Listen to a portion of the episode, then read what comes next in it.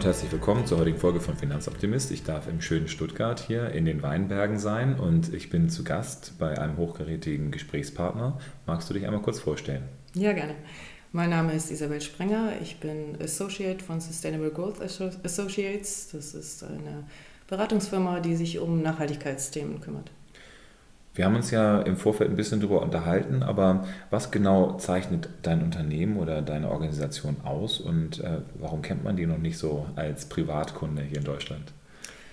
Ja, Sustainable Growth, wir sagen immer SGA, ist ähm, eine Netzwerkorganisation von Professionals und wir sagen immer, wir haben alle schon richtig gearbeitet. Wir sind also sozusagen nicht nur ähm, beratend tätig gewesen in unserem Business und äh, wir verstehen äh, sozusagen auch die Probleme von Unternehmen und wir bezeichnen uns auch im eigentlichen Sinne nicht als Berater, sondern als Developer. Uns geht es um Future Fitness, also das heißt äh, Nachhaltigkeit im Sinne von wirtschaftlich, wirtschaftlichem Erfolg, der ähm, gleichzeitig gewisse Nachhaltigkeitsprinzipien eben nicht verletzt. Okay.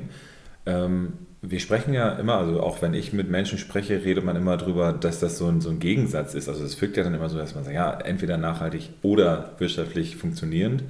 Ähm, verändert sich das momentan vielleicht gerade oder ist es so, dass es äh, schon immer vielleicht auch so war, dass wenn man äh, an übermorgen denkt, vielleicht auch besser wirken kann? Oder wie ist da die Situation? Also das äh, erlebe ich tatsächlich auch sowohl im Privatleben als auch im Berufsleben, ähm, dass es so diese zwei Sichtweisen auf das Thema gibt. Und die einen sind so ein bisschen für meinen Geschmack so die Rückwärtsgewandten, die so sagen, wir müssen verzichten, wir müssen ähm, zurück zum, ich sag mal, Lastenfahrrad.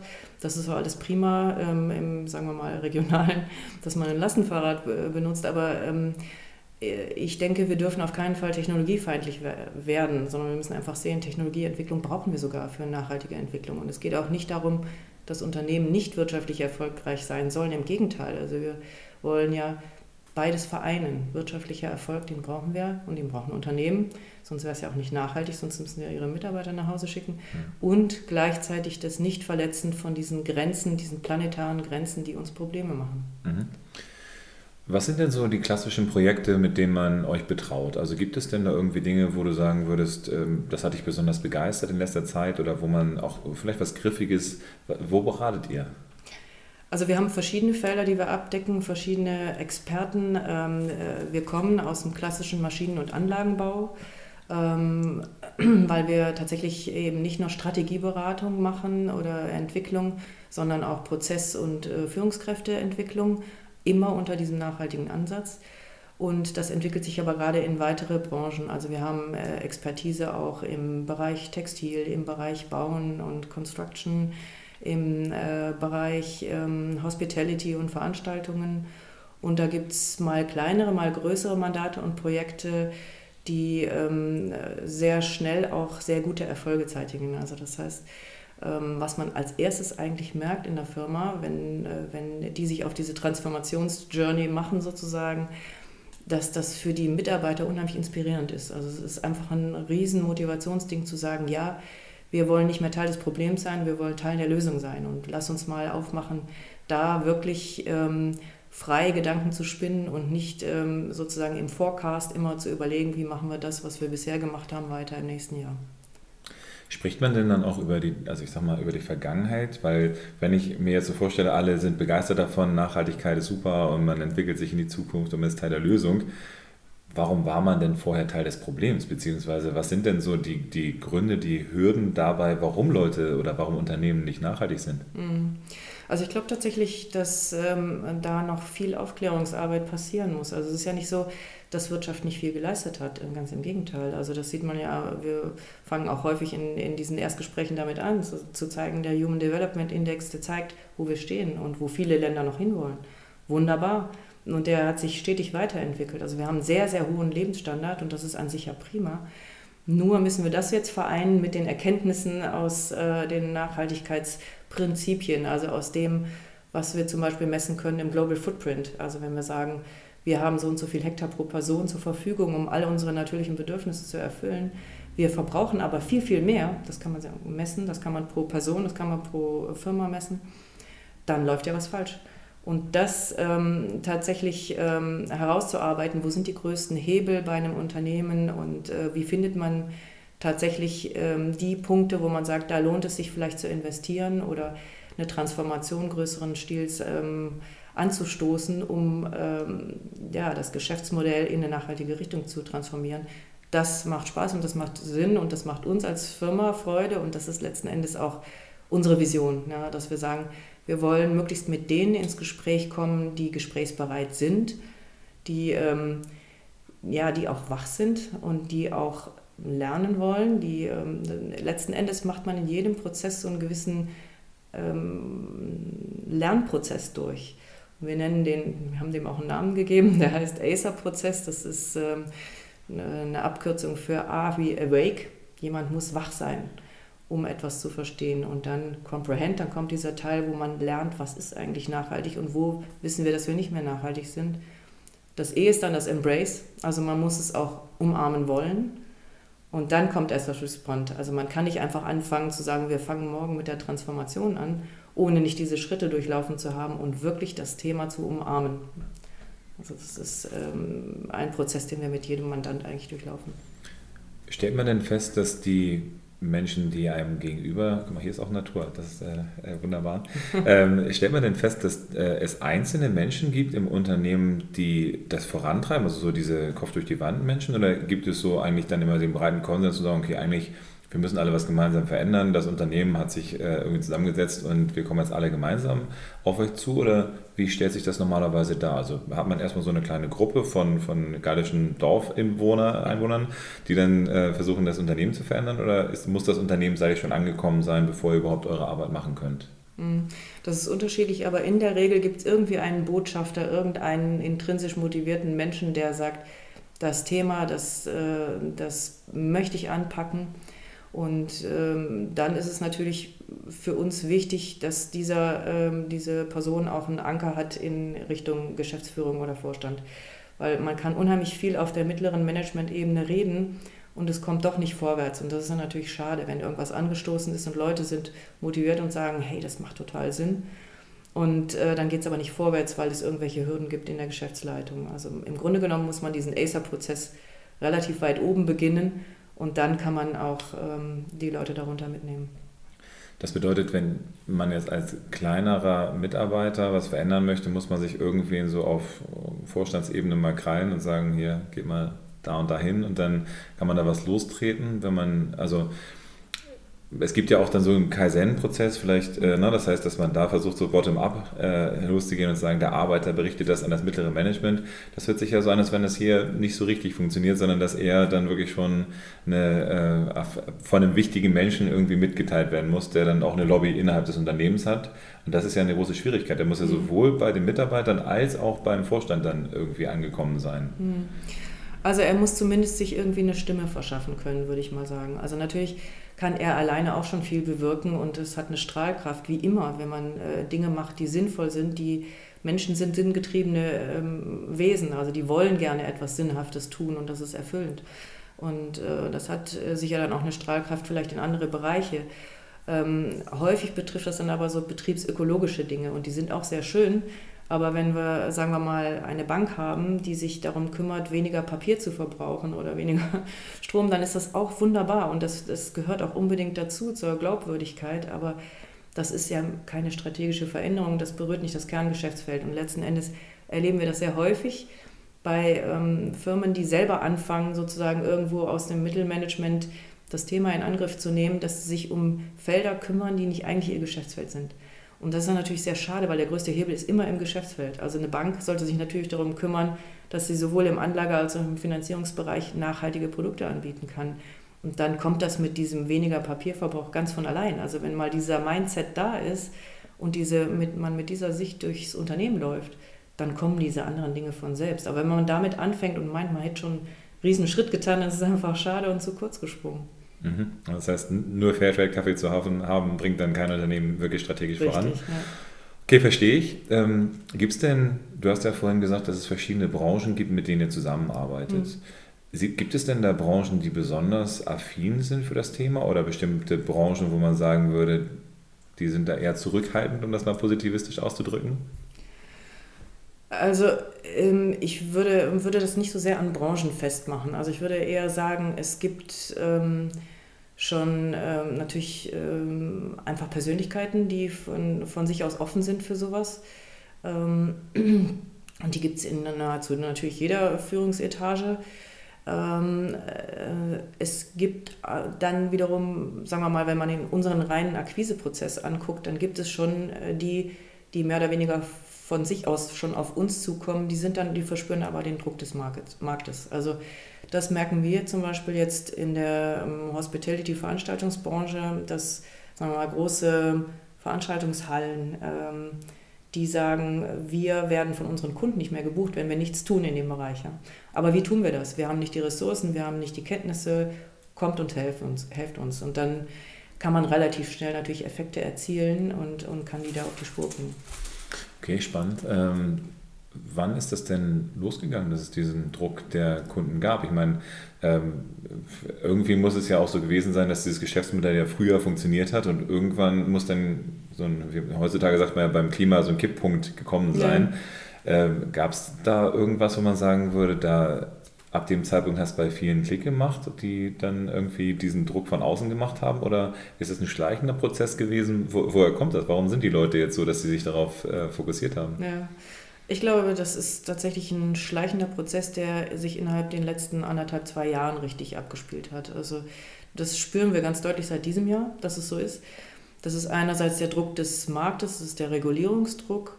Das ist einfach das, was man in den Medien erlebt mit Fridays for Future. Das sind äh, drohende CO2-Steuern und all diese Dinge die, äh, die einfach ihre Wirkung ähm, nicht verfehlen. Und äh, wir sehen es ja auch am Kaufverhalten. Wir, wir wissen, und das äh, haben wir auch immer wieder dabei in Beratungsprozessen, dass ähm, die Konsumenten zu 70 Prozent in ihren Kaufentscheidungen mit irgendeinem Nachhaltigkeitsaspekt berührt sind.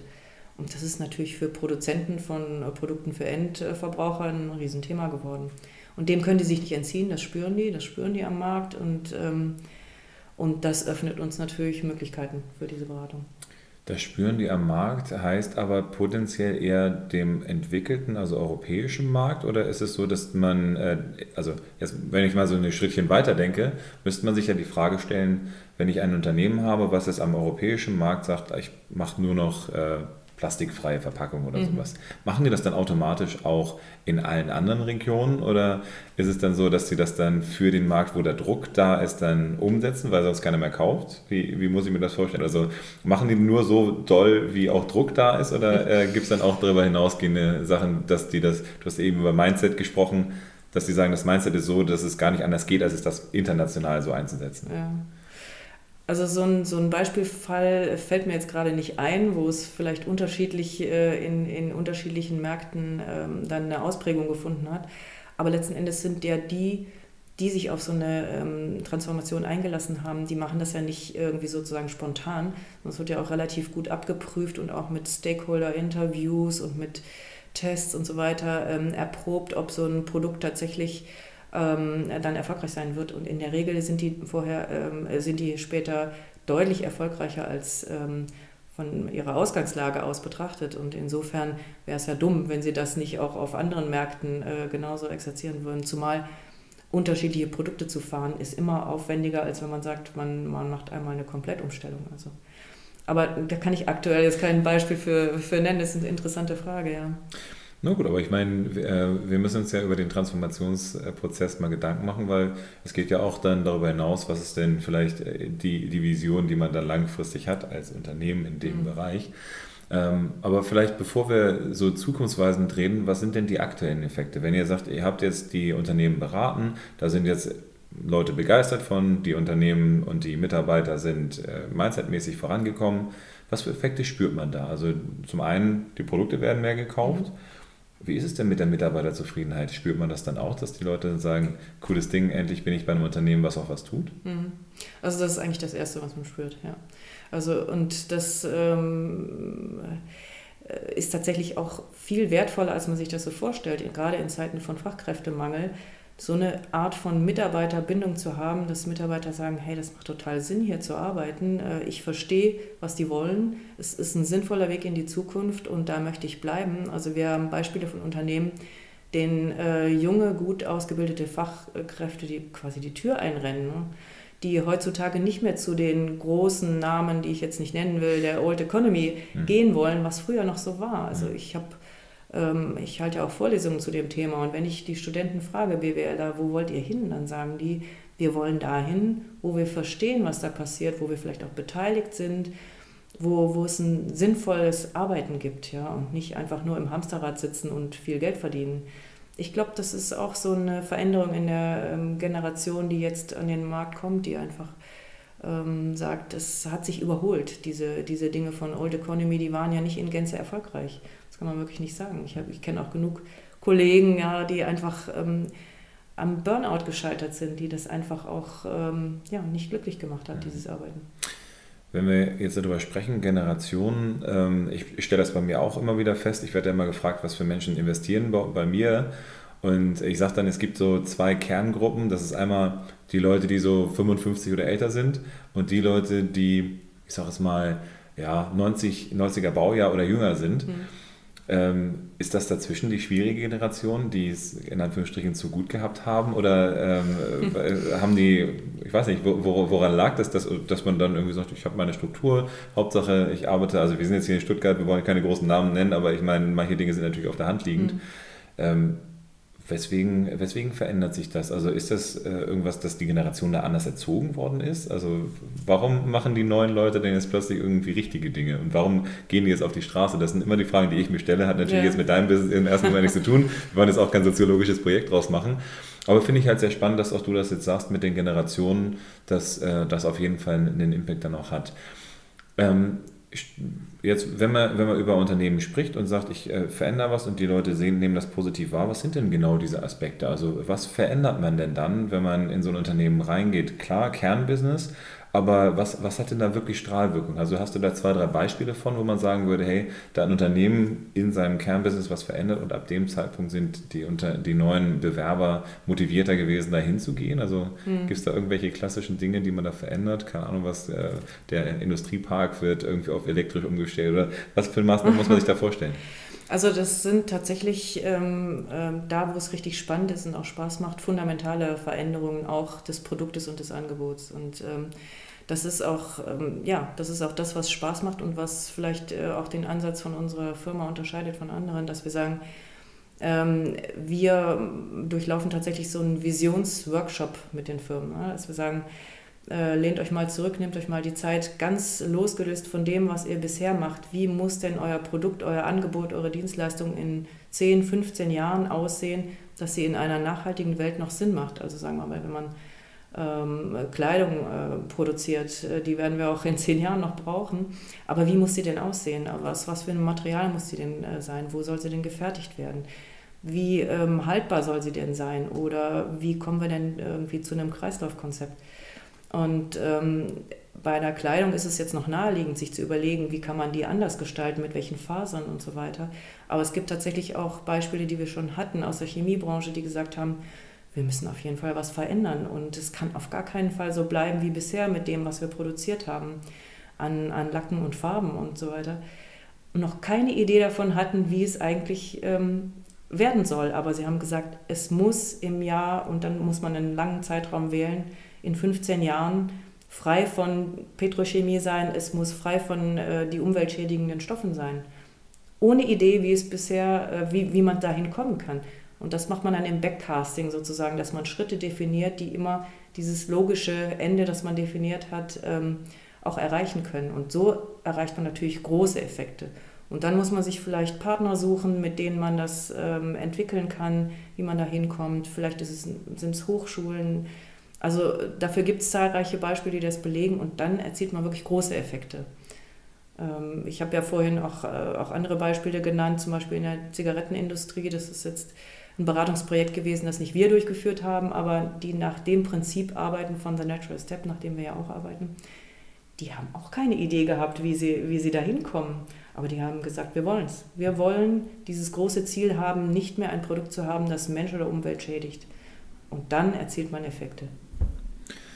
Finde ich auf jeden Fall spannend. Klar, also ich meine, äh, manche Dinge sind tendenziell irgendwie auf der Hand liegend. Wenn ich jetzt ähm, zum Beispiel über letztens habe ich so einen Artikel gelesen, wo es dann darum ging, wer die größten Umweltsünder sind, so, ne, dass dann die ölproduzierenden Unternehmen mhm. äh, schon in den 60er Jahren gewusst haben, dass die ein schädigendes Produkt haben. Jetzt kommen die aus der Nummer wahrscheinlich jetzt nicht von heute aus auf morgen ra äh, raus, aber was für einen Projektzeitraum nimmt man sich denn da? Also skaliert man das dann hoch, je nachdem, wie groß das Unternehmen ist? Also hat, hat man bei einem 500-Mann-Unternehmen eine andere Herausforderung als bei einem 50.000-Mann-Unternehmen oder geht das immer gleich schnell? Hm. Also ich glaube, da in dem Punkt, ähm, was den Zeitraum anlangt, kommt es nicht auf die Mitarbeiterzahl an, sondern auf das Produkt und auf das Angebot. Also wenn es jetzt äh, irgendein erdölbasiertes Produkt ist, und es ist, ähm, ähm, ja, es braucht Materialeigenschaften, ähm, die man da einfach äh, im Moment nur mit dem Werkstoff hat, dann wird es schon ein bisschen komplexer und dann braucht man eben einen längeren Zeitraum, als wenn man sagt, wir haben, äh, wie gesagt, äh, Textilindustrie und da kennen wir schon die Fasern, die wir verwenden können, ja, die biologisch abbaubar sind.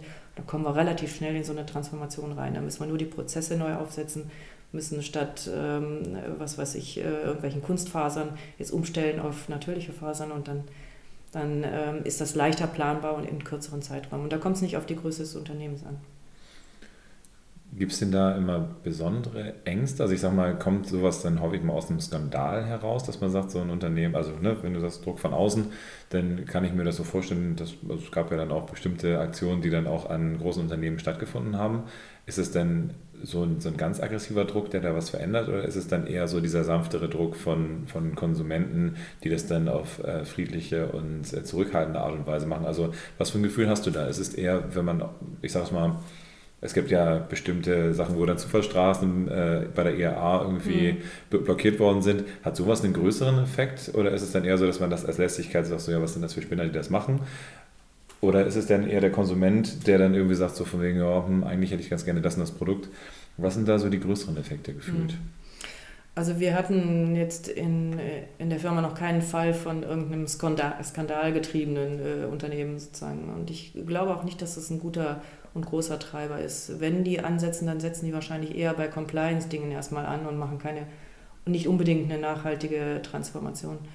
Ähm, also was wir erleben, ist ähm, Kundendruck und was wir erleben, ist Regulierungsdruck.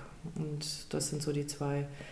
Aber ähm, natürlich, Skandale haben äh, indirekt eine Auswirkung. Also man nimmt Skandale im Markt wahr und äh, zieht vielleicht Schlüsse für sich. Ja. Okay, das heißt, wenn ich äh, genügend den ähm, größten Player irgendwie äh, ärgere, dann nehmen die anderen Player am Markt das dann äh, wahr und versuchen da was zu verändern. Das, ja. Aber äh, apropos verändern, leider, die Zeit geht schon wieder rasend schnell vorbei. Ähm, wo ist denn die Vision? Also wo geht es hin, wenn äh, ihr alles richtig macht? Ähm, was äh, könntet ihr für blühende Landschaften euch vorstellen? Aber äh, wie, wie geht es weiter? Wenn du sagst, es hat eine Dynamik angenommen in den letzten anderthalb Jahren, dann muss das ja eigentlich inspirierend für euch auch sein, zu sagen, hey, jetzt packen wir es richtig an und jetzt können wir das Ganze ganz groß und hm. hochskaliert machen. Hm. Also wir haben tatsächlich die Vision, dass wir... Ähm, äh, in Zukunft in einer ähm, nachhaltigen Gesellschaft leben können, die trotzdem wirtschaftliche Erfolge hat, ähm, kollaborativ unterwegs ist, das sind wir auch. Also wir sind auch viel im Non-Profit-Bereich unterwegs, dass wir irgendwo Vorträge halten, die wir uns dann auch nicht bezahlen lassen zum Beispiel oder wir tauschen uns aus mit anderen Beratern. Ähm, das ist tatsächlich so eine Vision von einer nachhaltig agierenden, kollaborierenden Gesellschaft, die, die so lebt und wirtschaftet, dass sie dem Planeten nicht schadet. Ja, das wäre die große Vision. Mit möglichst vielen Menschen zu sprechen, Gleichgesinnte zu finden, die auch so denken. Aber vielleicht dann noch äh, nicht nur Deutschland, sondern äh, nicht nur entwickelte Welt, sondern gerne das Ganze dann irgendwie weiter zu transformieren. Ne? Weil das Spannende ist ja, dass in anderen Teilen der Erde, die auf einem anderen Level jetzt starten und manche Dinge überspringen können, das heißt, die jetzt vielleicht nicht unbedingt den fossilen Brennstoff als Kernelement nutzen müssen. Mhm. Äh, aber sehr, sehr spannend, heute beide hier gewesen zu sein. Es war mir eine Riesenfreude und danke für die Einblicke, weil das ja genau das ist, was wir haben wollen. Wer ist der Transformationstreiber? Wer, ist, äh, wer sind die Leute, die die Expertise auch an die einzelnen Unternehmen weitergeben? Das heißt, die Menschen können sich bei euch melden. Wo denn eigentlich? Also wo findet man euch und wo kann man äh, schreiben hier, ich muss mein Unternehmen verändern? An welche E-Mail-Adresse oder welche Homepage muss man da hingehen? Die, die Homepage ist ähm, www.sustainable Growth Associates und wir sitzen in Planek, aber wir sind eine Netzwerkorganisation, also man, wir sitzen europaweit sozusagen verteilt. Also wir haben Kollegen in Italien, in den Niederlanden, wir haben am Bodensee, ähm, am Starnberger See, sind weit verstreut und ähm, genau, man, man findet uns, wie gesagt, auf der Homepage und kann uns kontaktieren. Und, okay. Ja. Perfekt, denn wie gesagt, vielen lieben Dank für die Zeit. Und äh, wenn ihr noch weitere Folgen äh, hören wollt, auf www.finanzoptimist.com slash podcast findet ihr dann alle Folgen jetzt äh, heute ungefähr 119, 120, glaube ich. Und dementsprechend bleibt mir gewogen und äh, euch noch eine schöne Zeit. Vielen Dank für das Gespräch. Danke.